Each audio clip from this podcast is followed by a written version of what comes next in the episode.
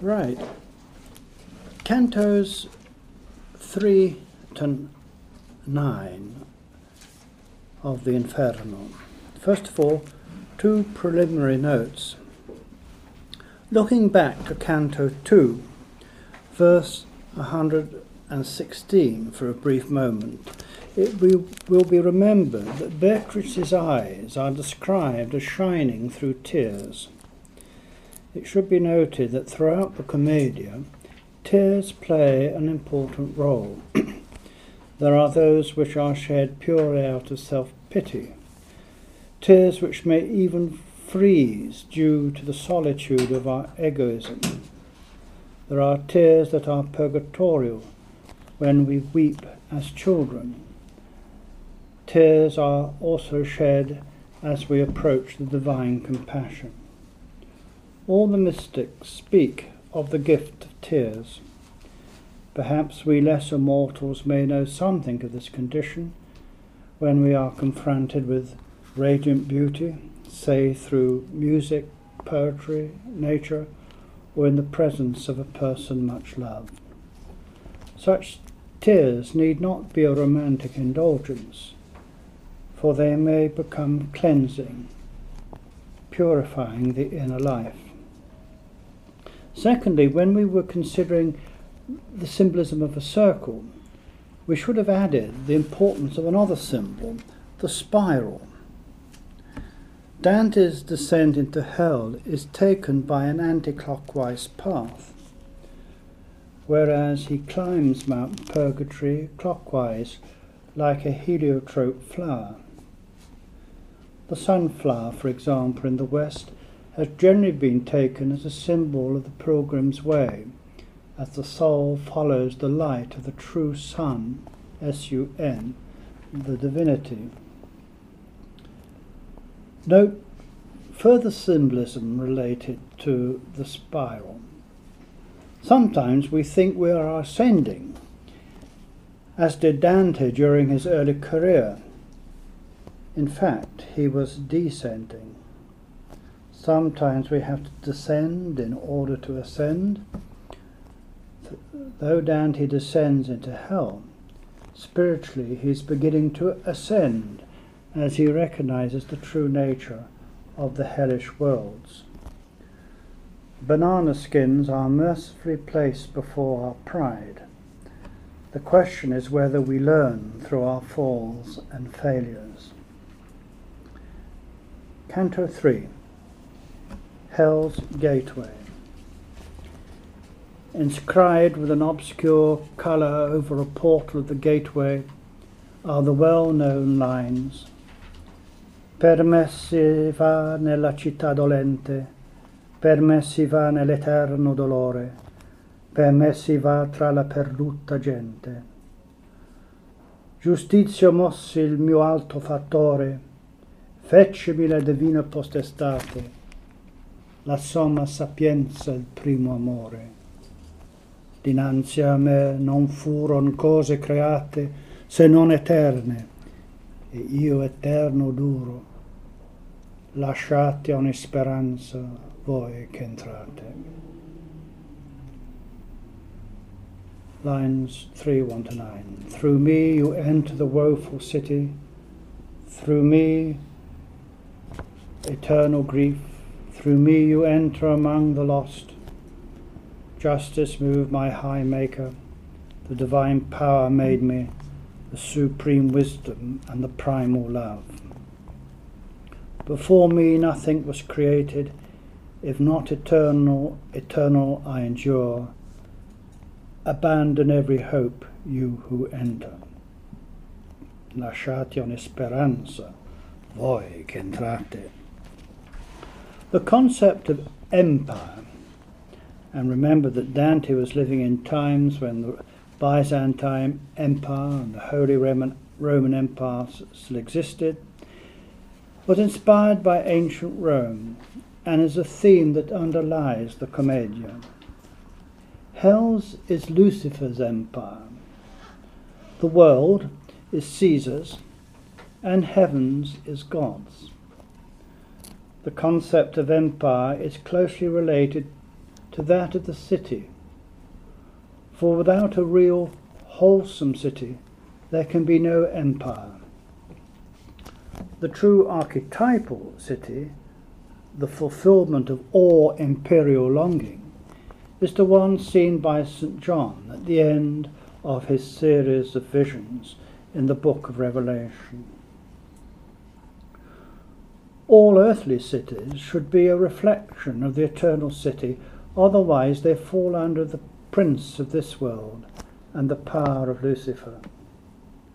Wise rulers may, for a generation or two, encourage the city to mirror true power, wisdom, and love.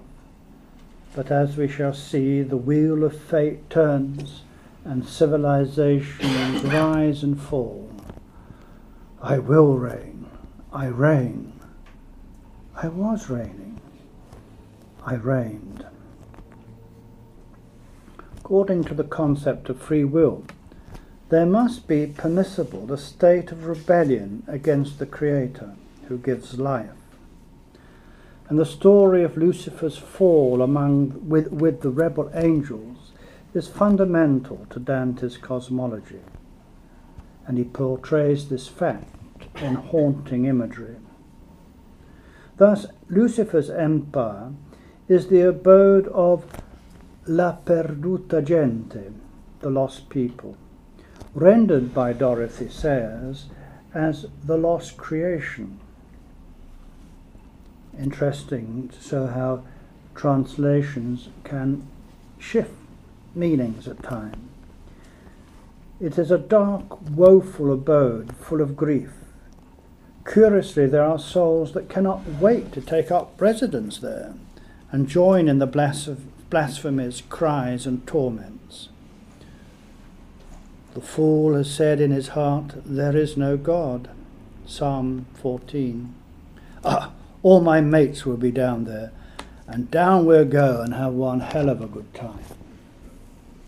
Hence, for Dante, the creation and its laws cause the possibility for a state of mind that we can call hell, and which is opposition to the divinity's power, wisdom, and love. Look carefully at those words, for they are attributes of the Holy Trinity Father, Son, and Holy Spirit. Hell is opposition to the God who calls us into relationship, and He through whom we learn relationship. Hell is the looking at the mirror on the wall and considering oneself the fairest of all.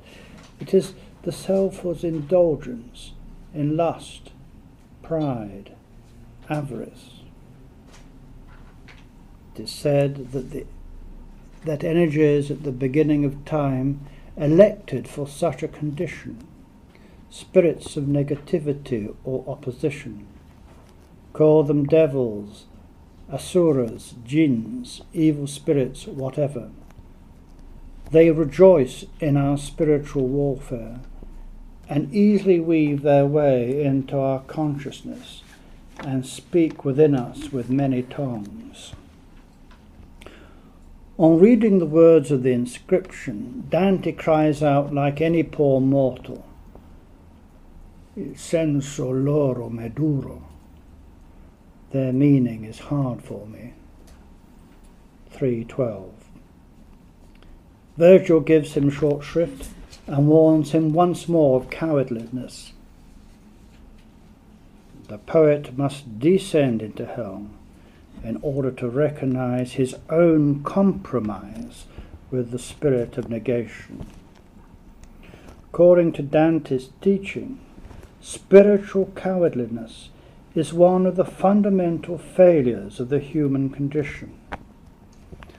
The lack of decision, procrastination, the endless making of excuses, qui s'accuse, s'accuse, as the French say, such a condition leads to where those who have perduto il ben dell'intelletto, who have lost the good of the intellect. 318. To lose the good of the intellect is to let go the grasp on matters true and the knowledge that we were created in the image of the Creator and are called once more to grow into his likeness. This is, according to the book of Proverbs 20 and 27, the spirit essential to our humanity and is referred to as the candle of the Lord within us. Let us explore the significance of hell a little more in the light of Dante's fourfold polyseminous understanding of meaning concealed within his tale. Literally, it is quite simply one of the most fascinating descriptions of hell ever to come from the fantasy of a poet. Perhaps the most fascinating. However, Dante would emphasize that the evil one is, is a reality and his spirits lurk about, the view of infesting the mind and consciousness of men and women. To this day, these rebel energies are at times exorcised, cleansed, and told to go back to their true abode.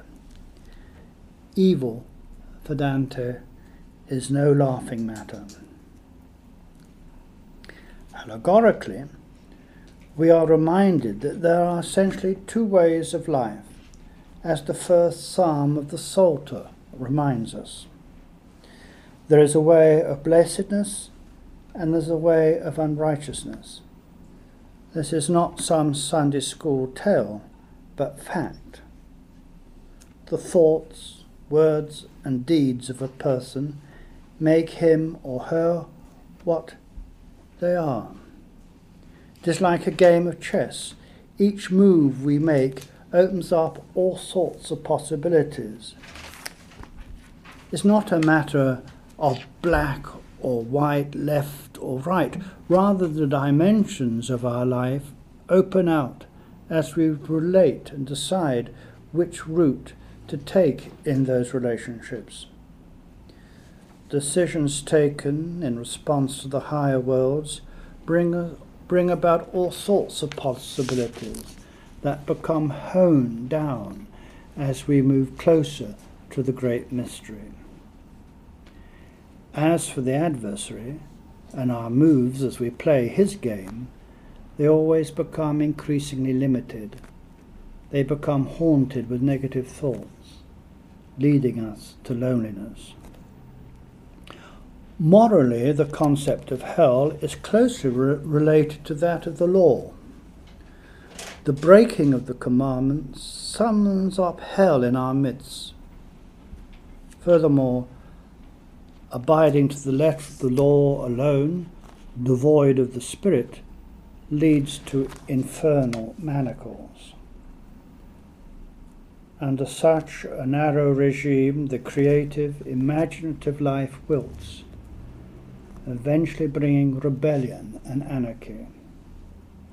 Somehow the chains have to be broken, somehow the soul has to be set free. And of course, this is one of the great themes in the writings of William Blake. Anagogically, anag- the anagogical is a word that comes from the Greek meaning to be taken, lifted up, Anagogically, the concept of hell stresses the fact that it is our choice whether we figuratively ascend or descend. The choice is ours. Once more, the game of chess returns to mind. Our moves are never perfect, often confused. Thus opens the unique book of life that each one of us is writing with our thoughts, words, and deeds, and which we are told will be eventually opened and known, whether they are in the great book of life or not. Not to be implies to be cast in the lake of fire. Revelation 20, verse 15. Perhaps we sometimes hear those words spoken to Adam in the garden Where art thou? Genesis 3 9. Our answer determines where we are. Dante acknowledged that he was in a dark wood, enslaved by his passions. His exile is akin to the wounds we all receive as we contend with the marketplace of life. The joy is that they may become the means of our metanoia, our turning and salvation. Virgil, the good of the intellect, places his hand on Dante and proceeds to lead him among le segrete cose, the secret things. Inferno 3 at 21. Dante passes the threshold, and contrary to the inscription's warning, he has not abandoned hope. He is not a lost soul.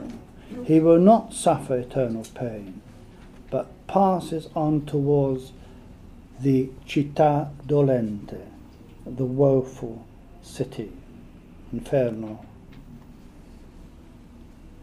8, Sorry, I've got to miss. Um, it must be three. Uh, one. Why? Because hell has been hallowed by the Lord's incarnation, passion, and resurrection.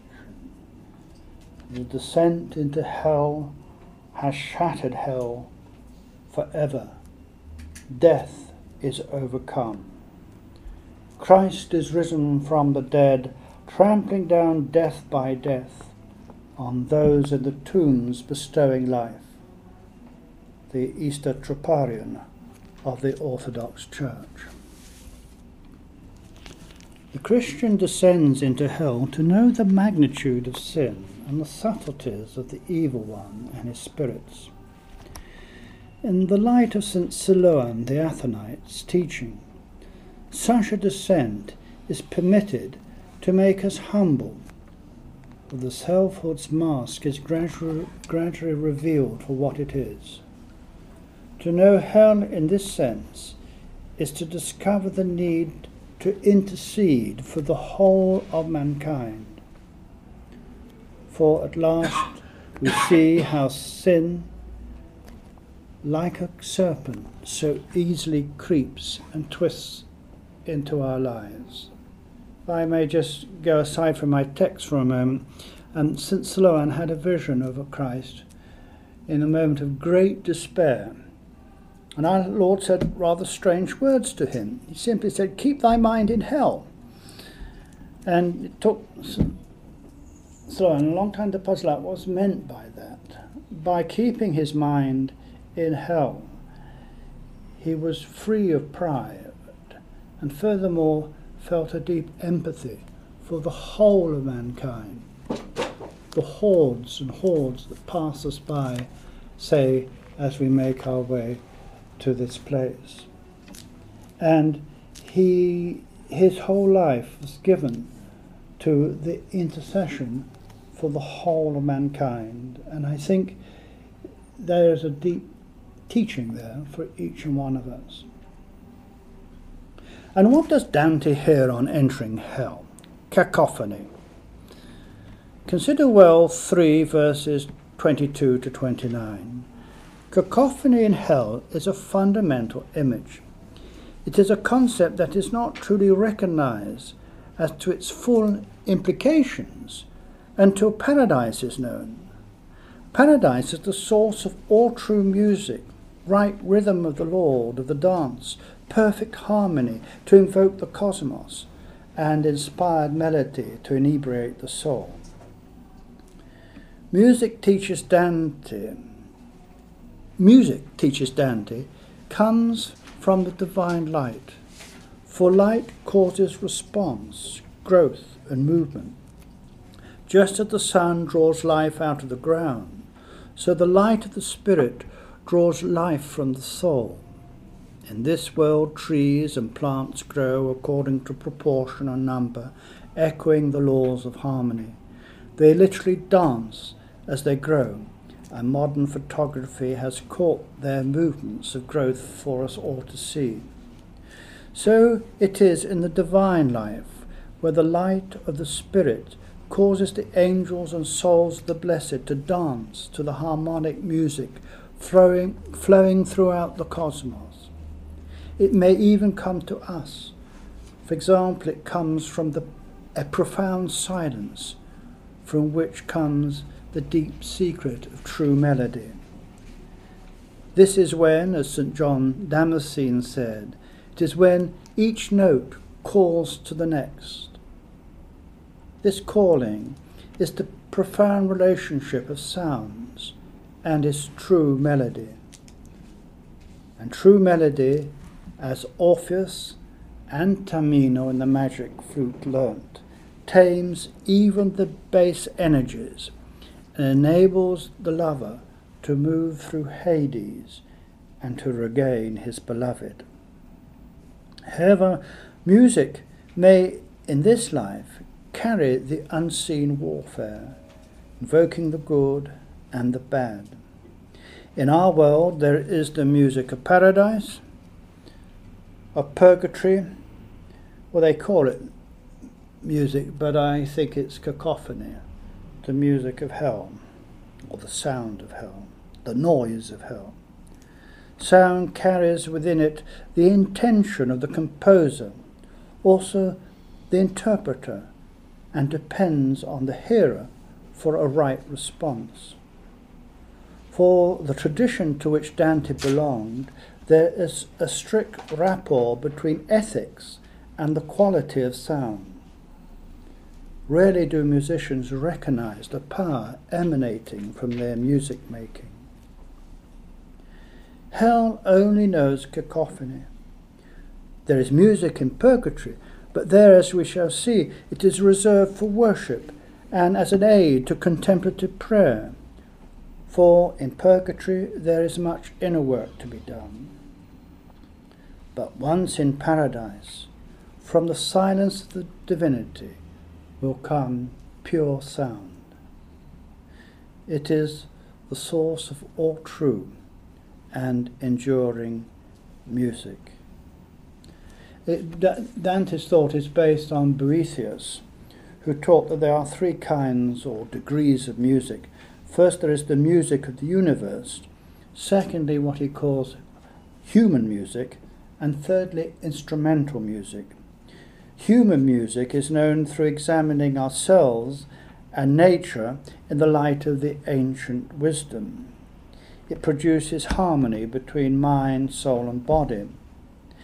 Instruments depend on sacred science in order to be, to be made for the sound to come from them, and all um, musical sound is based on harmonic proportion. So there is this th- this relationship of, of number from the highest to the instrument we have in our hands. From the start, we have come to an essential doctrine of the Commedia the significance of light. In hell, there is no light as such. The dim light that is about us are the shadows caused by the fires of the abyss. Figuratively, it is very much like the dim artificial light of bad restaurants that like to disguise their bad food. It recalls even the bunker light lighting of a bad art show. I won't tell you which gallery I'm thinking of. It is the light of Plato's cave where the prisoners are called, caught by shadows cast on the walls, the media manipulated by evil spirits. Dante describes the air as dark and timeless, like sand when a whirlwind blows. Inferno 3:51. For sure, it's polluted. Next heading is Hell's Vestibule. The two poets find themselves in Hell's antechamber or vestibule. It's an amazing place, for here are the souls or shades of the unwanted, either by God or by the devil. In this life they sat on the fence and opted for neither the good nor the bad. They are the easy going of the world, totally devoid of the spiritual life. What is more frighten, frightening is that they are mingled with that base band of angels that were never, neither rebellious nor faithful to God. When there was war in heaven, and St. Michael cast out Lucifer and his crew. To receive these fence sitters into paradise would debase its very meaning. To allow them to go to hell is just as crazy and would debase the meaning of hell. They are unwanted and go unwanted in the spiritual worlds. It is a frightening spectacle the rabble that was once for itself alone and followed any flag to be waved or opinion to be pronounced is a grim spe- spectacle. In this world, they look to themselves alone and their material well being. Virgil actually notes that they are haunted by envy ever casting backward glances over their shoulders at their neighbour's lot. Hence their punishment of endlessly following a never resting flag, darting here, there, everywhere. Moreover, gadflies and wasps sting them, and ghastly worms squelch around their feet. I know thy works, that thou art neither hot nor cold. I would that thou wert cold or hot. So because thou art lukewarm, and neither cold nor hot, I will spew thee out of my mouth. Revelation uh, 2, verses 16 and 17. Virgil's advice is Non ragion di loro, ma guarda e passa. Don't let's discuss them. Just look and pass on. And so we find the lines E dietro venia si lunga tratta di gente ch'io non avrei creduto che tanta ne avesse di fatta, which Eliot so memorably paraphrased in The Wasteland. Under the brown fog of a winter dawn, a crowd flowed over London Bridge so many. I had not thought death had undone so many. I presume the implication here is that the average run of city workers are so preoccupied with profit and loss that they are ready, that when they are in their offices, they are so preoccupied with their investments and their rise and the fall of their investments that they forget totally the ethical um, consideration behind the use of capital. Dante sees the shade of Pope Celestine V, he che fece per vital de gran rifiuto 360 by giving up the papacy to Boniface VIII, a totally corrupt pope who we shall meet time and time again, and as we shall learn, was Dante's particular bête noire. Here we have another major theme of the Commedia decay and corruption of the papacy in the 12th and 13th centuries, and Dante's belief that judgment would ultimately come upon it. In this sense, Dante is a forerunner of Savonarola and senses that conditions for a reformation will eventually surface in historical time. The Acheron, the first of the rivers of hell. The poets reach the first of hell's four rivers, the Acheron, or the joyless. The significance of these rivers in the greater scheme of things will be discussed further down the sides of the abyss. Sufficient to note here that the, the, the others are the Styx, the Phlegethon, and the Cocytus, where Lucifer himself will be found. At the Acheron, the shades of the newly arrived queue up in order to be shipped across by Caronte, so admirably portrayed by Michelangelo at the bottom right corner of the Sistine Chapel's Last Judgment. For Dante, the symbolism of a ship or boat may range from the ark floating safely across the waters of materialism to this wretched, run down state of a bark which depicts the level that our intellect has descended to. He amplifies the significance of the crossing of the Acheron by falling asleep. Caddi come l'uom cui sonno piglia. I fell like one falling asleep. Canto 3, 135. By this he means that it is hard to retrace just how and when we left the narrow way. To fall into sin is to fall asleep and to be separated from the higher worlds. Dante here crosses the joyless Acheron, one could say, for a second time, because of St. Mary's prayers for his salvation. He has been given the grace to understand the nature of hell and the hell of his own making. The souls of the lost contribute to the cacophony they blaspheme not only God and their parents, humanity, place, time, and seed. Do we not hear this cursing all about us? Here and now, in the streets, and even projected by the media. Dante reminds his reader that such a condition comes through the lack of the fear of God such is a riva malvagia, an evil shore. 3107. And in lines 112 to 17, the imagery is of falling autumn leaves and rotting humus. Such is the abyss, a stinking compost heap. What is implied here?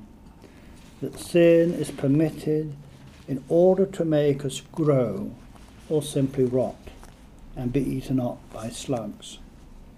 Once again, we recall the paradox of St. Augustine's O Felix Culpa, perhaps also the deeper significance of the parable of the sower. Now, cantos 4 to 8. This well known sequence of verses, spiced with powerful imagery requires a little explanation as to their deeper meaning. Once set in the overall plan of the abyss, it is soon noted that these five circles limbo, the lustful, the gluttonous, the hoarders and spendthrifts, and the wrathful represent to us how the good of the intellect is lost and th- how through its loss, darkness closes in on us.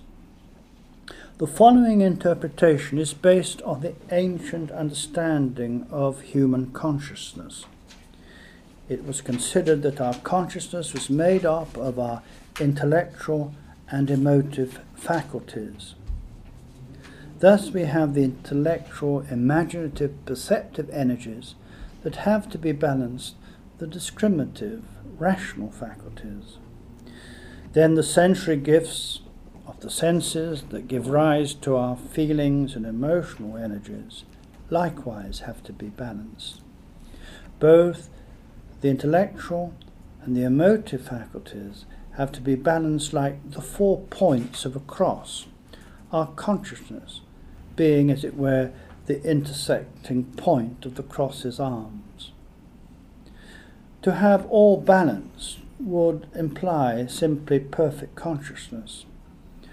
For the most part, we seesaw about like giddy children in a playground.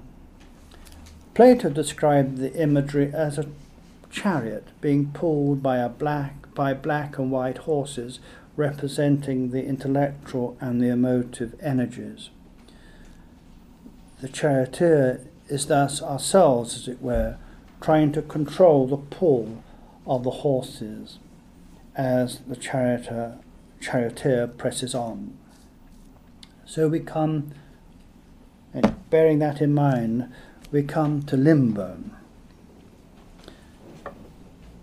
This is the state of mind when we lose what the Greek fathers called the nous, the highest point of the intellect that holds all our energies and faculties in balance, and which links us to the higher worlds. Limbo is the state of the unredeemed mind. Um, if I may just interpolate there, um, of course, Virgil is in limbo, but he represents the good of the intellect, but without that essential gift of grace that only comes through the knowledge of Beatrice. You have to go along with Dante's imagery to get the, the deeper significance here. Don't forget, though Virgil is very real in the Divine Comedy, he's essentially an aspect of Dante's own self.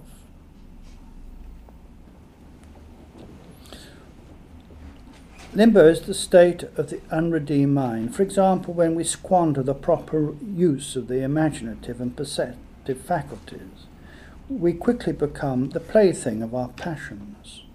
Our rational faculties are swayed by our physical desire, and we quickly become victims of lust and carnal desire. But such a state does not satisfy us. Indeed, the opposite is the result and we are trapped in an ever increasing vortex of desire, of wanting. And the opposite is the result. We are trapped, indicated by Dante by the vice of gluttony. We must grasp, have hold, own, and the selfhood is increasingly deluded to have, hoard, display, even strutting about like a peacock with our wealth. The result, as we shall see for Dante, is being eventually overcome by anger or a deep self pitying melancholic depression. On one level, Limbo seems fine with its meadows and pleasant walks. At the centre is a fine castle.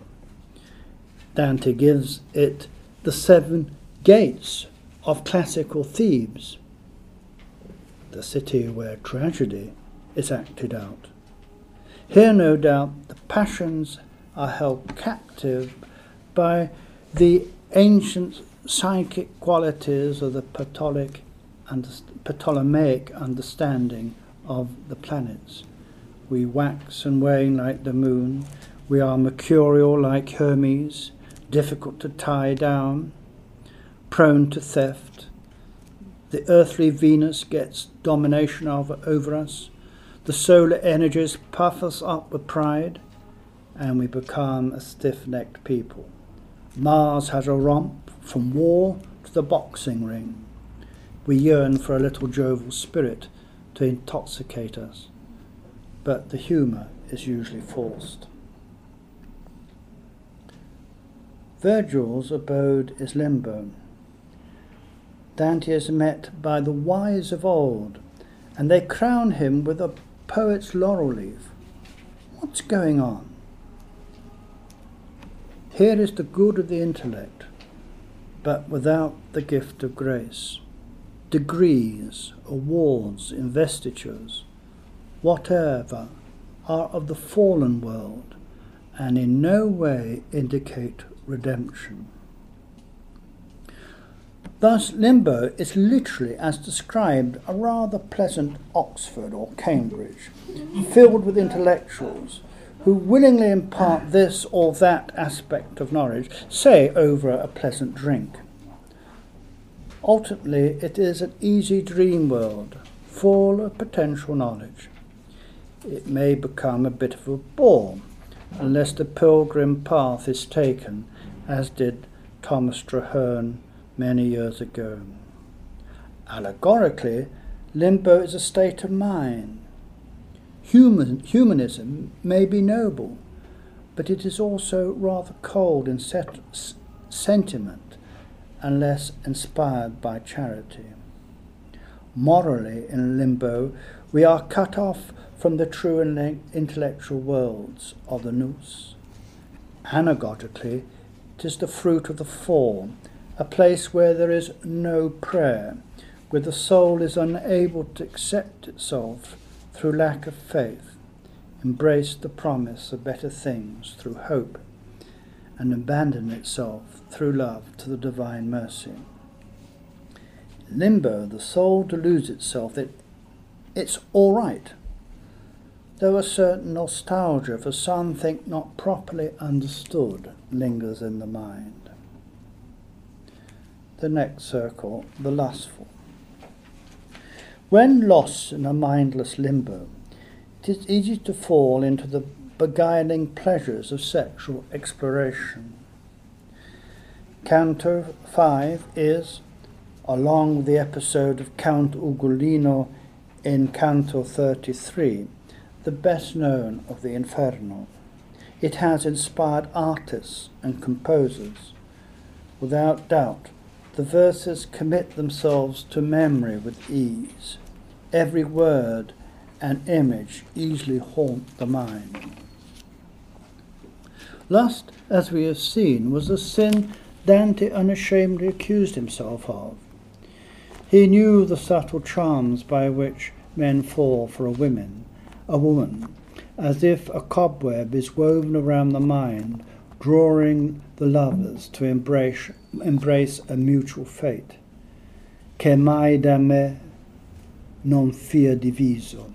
Canto 5, line 135. Sexual loves remain with one, for the unity of male and female is a sacramental mystery. Che come vedi ancora non mi abbandona. Canto 5, 105. Sexual passion is for Dante like a storm, a bufera that may be sanctified through marriage or may simply be infernal. Once caught in its storm, it takes the individual here, it takes him or her there, anywhere. There is no peace for a person caught by lust. One love simply leads to the next. By taking the tale of Paolo e Francesca, Dante was dwelling on an event of the day. It was top news. To add spice to the tale, the lovers were murdered by a jealous and deformed husband. And maybe by this Dante is suggesting that lust is a sort of death, for the redeeming power of love eventually becomes obscured and lost in the storm of the passions. Though adulterous lovers imagine themselves alone, they are in Dante's imagery caught up in a multitude. Everyone's doing it, like starlings whirling around from building top to the next. Di qua, di là, di giù, di. There is no hope of rest from the basic carnality of lust. Rest will never come to them. Desire will even torment them in their age of impotency and senility. Dante in particular blames the suggestiveness of imagery as a prime culprit for capturing the fantasy and leading it onwards from illusion to act. Here, in the poem, he condemns the romance of Lancelot and Guinevere. Cheap stories, cheap films, the kitchen sink, the soap opera with all its episodes are thus singled out. The minds that produce such trash are deep in hell in Dante's mind, their shades condemned, as we shall see, much lower down in the circle of the falsifiers. But at the end of the day, on reading and re- rereading the episode, the figure of Francesca that fascinates, just as Dante wished her to. She appears to him as charming as a dove ready to settle in a nest. She willingly tells her tale. Her words draw the poet in like a web and wrap a net all about him. She tells how it was love that was quickly kindled that trapped her and her beloved Paolo. It was love that absolves no one from loving, for it seizes couples with physical delight. It was the love that brought them to death. That's the when she was. They were both murdered by um, um, her husband. Canto five, lines 100 to 108.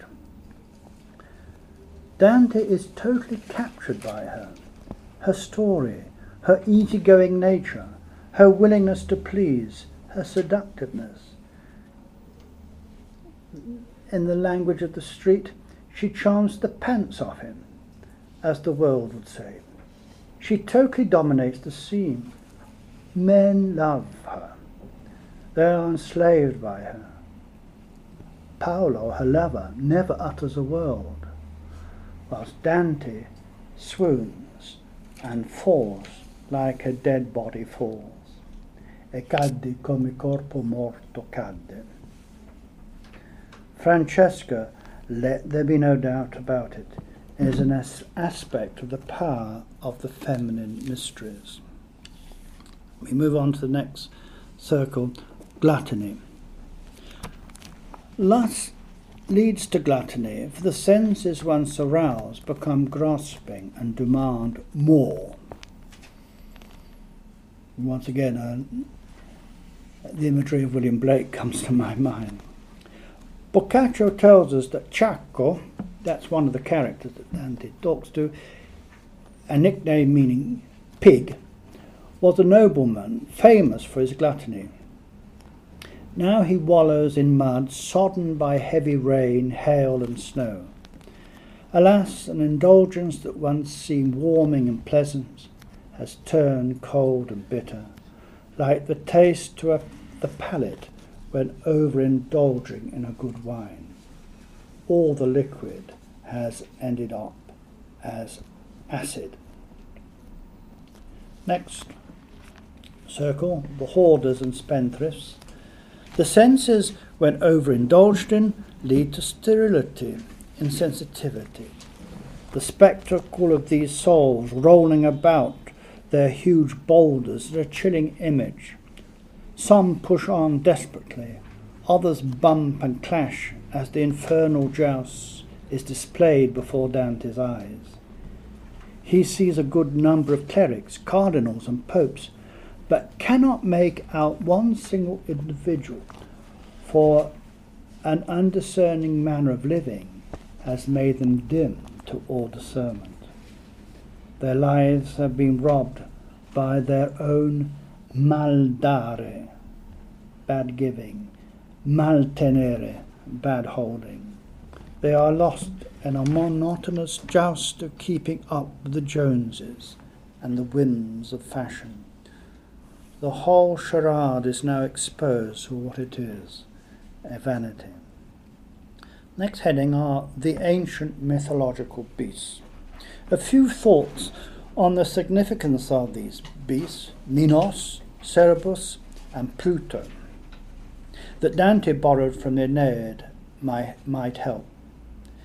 They are fearful images of our passionate lives. Like Minos, we easily judge our neighbours in our, and in our minds send them helter skelter down to hell. We catalogue them in our minds him there, she there, and as for that lot, they're beyond the pale, and so on. Cerberus the monstrous dog with three heads, symbolizes our root causes of the misdirected, passionate life pride, envy, avarice. Such a beast is full of malice and hatred. He stalks the corridors of power and loves the political games people play. He is the prey of his own appetites, and a mere mouthful of earth thrown by Virgil satisfies him. Pluto, the ancient god of grain, or better, possession, money, for in times past was a full barn of grain and was a sign of status, immediately, like a coward, calls for his father, Pape, Alepe, Pape Satan, or something like that. I can't quite remember the words. He is silenced by simply putting him in his place. Here there is implied the need to unmask the spirits as we encounter them. There is a right use, a wrong use of money and our possessions. Dante is explicit. In order to know the powers of the abyss, we must beware of judging others.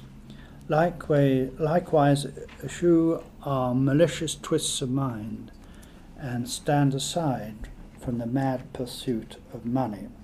And that obviously leads us to the next image, the the wheel of fortune.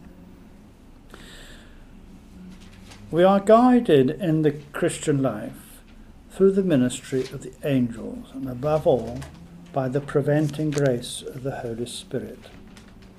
To err through sin implies that we fall victim to the rise and fall of fortune.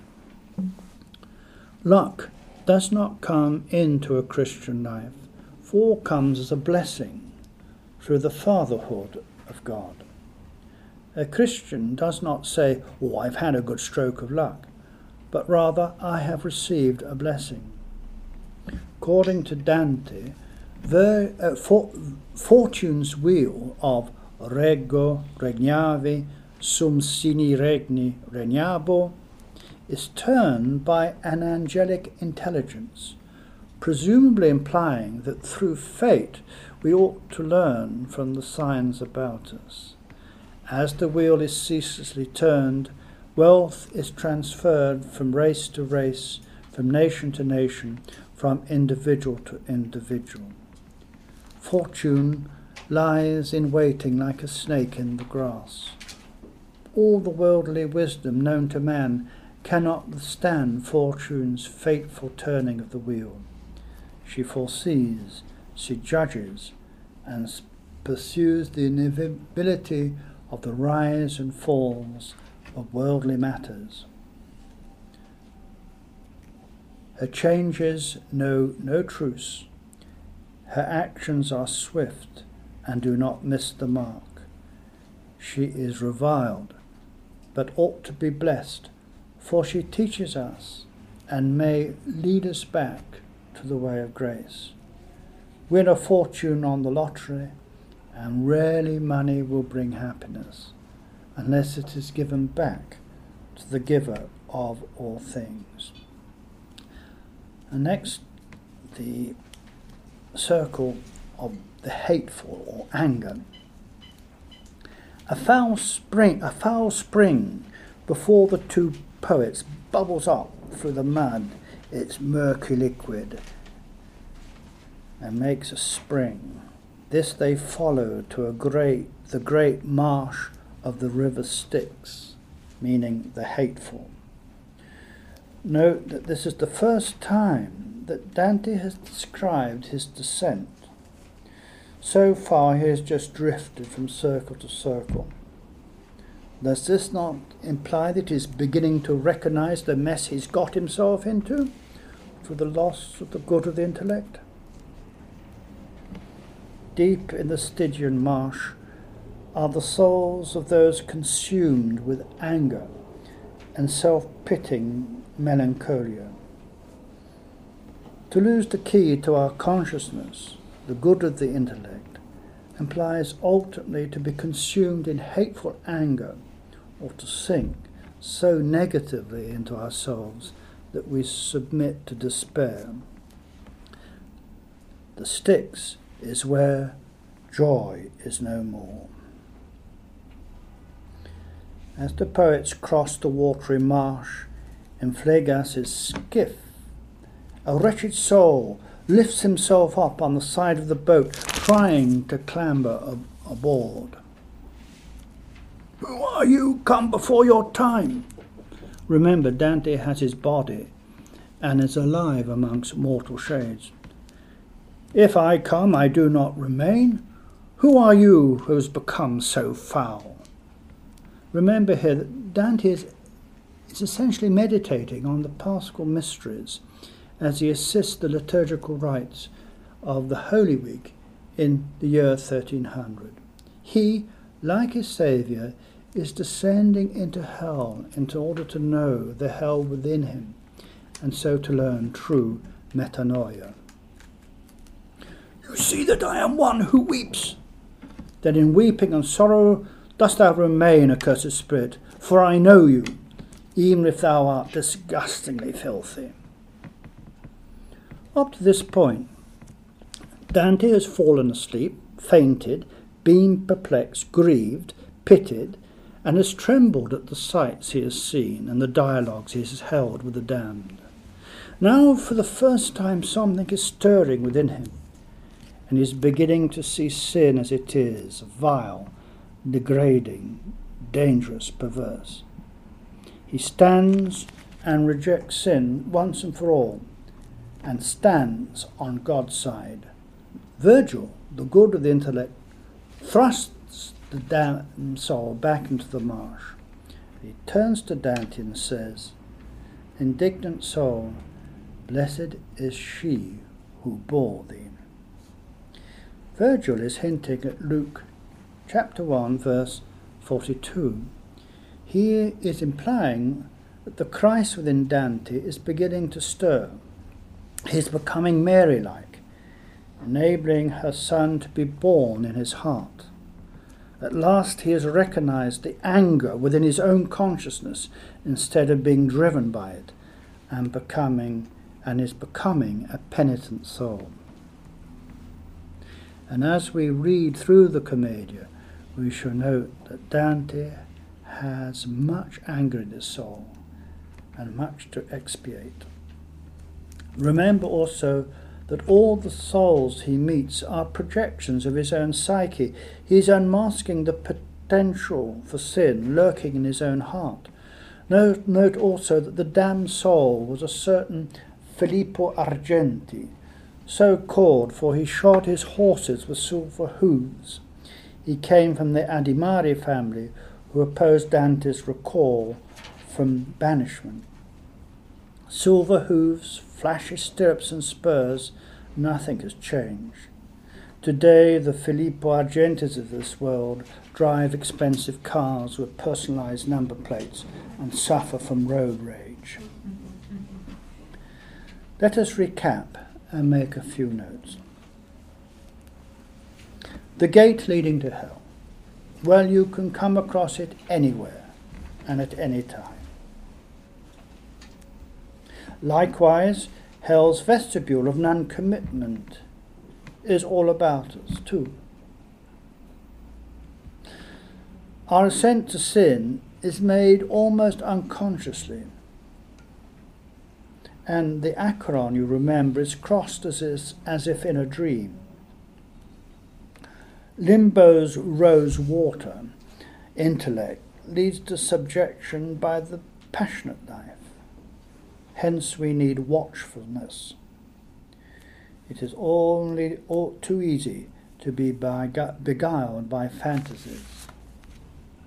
The West has excelled in the temptations of our imagination from the Michelangelos to our voyeur chat shows on television. At least Paolo and Francesca have each other. They still have a sense of mutuality. Whoever desire leads to indulgence, and indulgence leads to a fleshy route of living, call it gluttony, whatever you will. However quickly, how quickly we are lost in spending and hoarding trips. How quickly we are lost, sorry, in spending and hoarding trips. Materialism easily causes personal and social antagonism.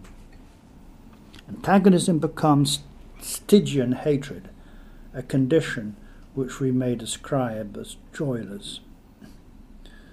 The only hope is watchfulness and the stirring of all that is good within us to acknowledge the Christ who needs to be born in our hearts. Therefore, we may conclude that these circles of upper hell represent the manner in which we lose right consciousness. That is, through the wrong response to the energies through which the soul comes to know the creation and the ways of the world. Our spiritual growth depends on the right understanding of the role we play and the interplay we play with all other relationships.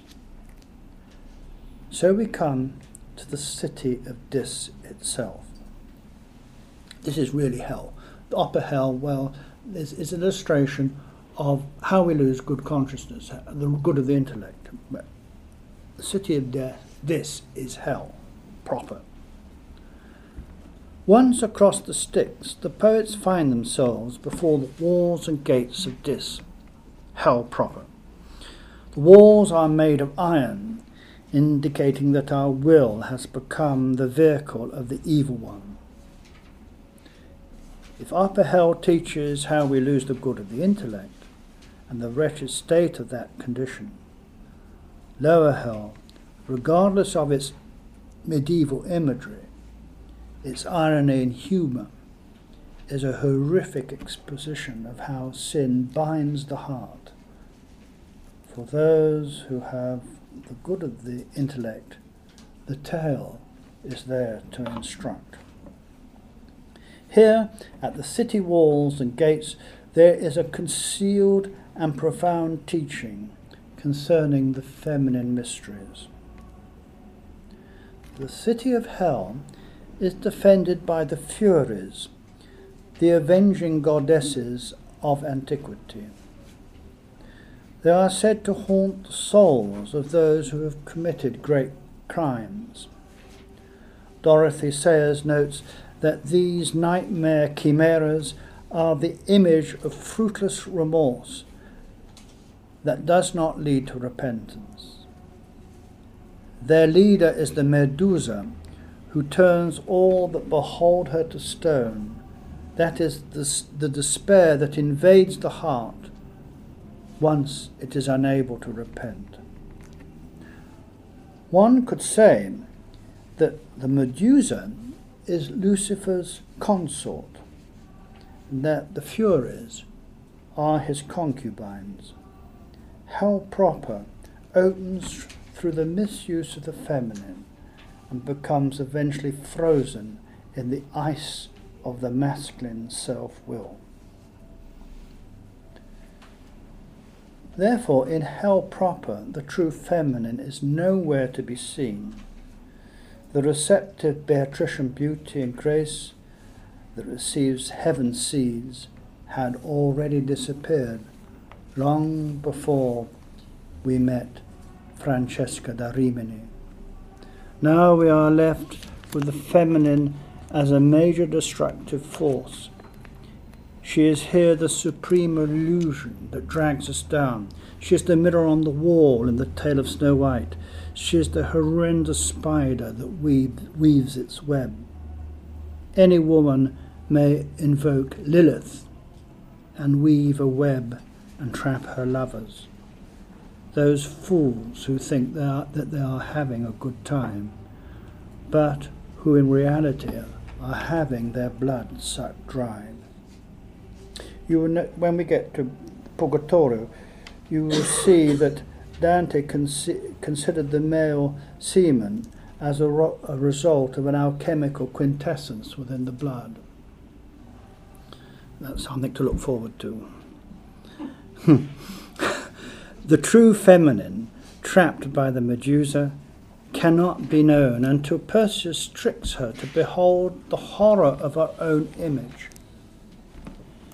Medusa is the myth, in the myth, had once been a gorgon of great beauty, but she allowed Neptune, and Neptune in Neoplatonic imagery represents the materialistic mind, but she allowed Neptune to obtain her favours in the temple of Minerva, meaning wisdom, hence her power and total ugliness. The hidden teaching of the strange verses, Dante calls them strange verses, should speak to each one of us according to our degree or station of consciousness. Hell is my will be done, not thine be done. Human understanding is powerless when confronted with such deep rooted evil within the soul. Virgil, the good of the intellect, cannot persuade the Furies to open the gates of Dis, to allow Dante to enter. Humanism alone cannot know the depth and reality of evil. The best Virgil can do is to shield Dante's eyes from beholding the Medusa, a wonderful image. This is a crucial moment in Dante's tale, and he draws the reader's attention to the fact with a memorable terzina. That's 8, lines 61 to 63. O voi che avete gli intelletti sani, mirate la dottrina che s'asconde sotto il velame degli versi strani. O you who have sound understanding, mark well the doctrine that is hidden beneath the veils of the strange verses. How can the iron chains around the heart be broken? How can we be free of the great delusion? How can we crumble the stony heart to dust? How to know once more the true beauty of the feminine? How may we descend into the dark recesses of the soul and allow divine grace to weed out sin? How do we fight the unseen warfare at this point of spiritual growth? Not in our will, but His, and thus learn the mystery of divine grace, which is the theme of the whole of the Commedia. We have to learn to receive life as a gift, a blessing. Luck, fortune has nothing to do with it. Hence, a heavenly messenger, an angel, descends from on high, having the whole of hell in contempt. He simply touches the gate and it opens. There is no resistance. Why kick against that will that can never be thwarted of its end, and which many times has increased your pain? He says to the cower, cowering rabble. So the angel at this point teaches us that only divine grace may stir the conscience. Only divine grace may open the heart. Only divine grace may safeguard the mind from false doctrine. Though God requires the cooperation of our will, it is only through the Holy Spirit that our thoughts, words, and deeds are held by loving, preventing grace. We will have we have to will to undo the selfhood's grasp over the psyche but he will do the rest. Think of two key passages from the New Testament. He must increase, I must decrease. Words of John the Baptist in St. John the Evangelist, Gospel 3, verse 30. Nevertheless, not my will, but thine be done. Luke 23, 42. Note that when the gates are flung open, Dante sees the burning tombs of the heretics. False teaching, doctrine, and heresy are the first signs of nether hell, for they bind our wills to our selfhood. The Medusa's first curse is to turn the heart to heresy. Beyond that, the whole abyss opens up for what it is. Thank you.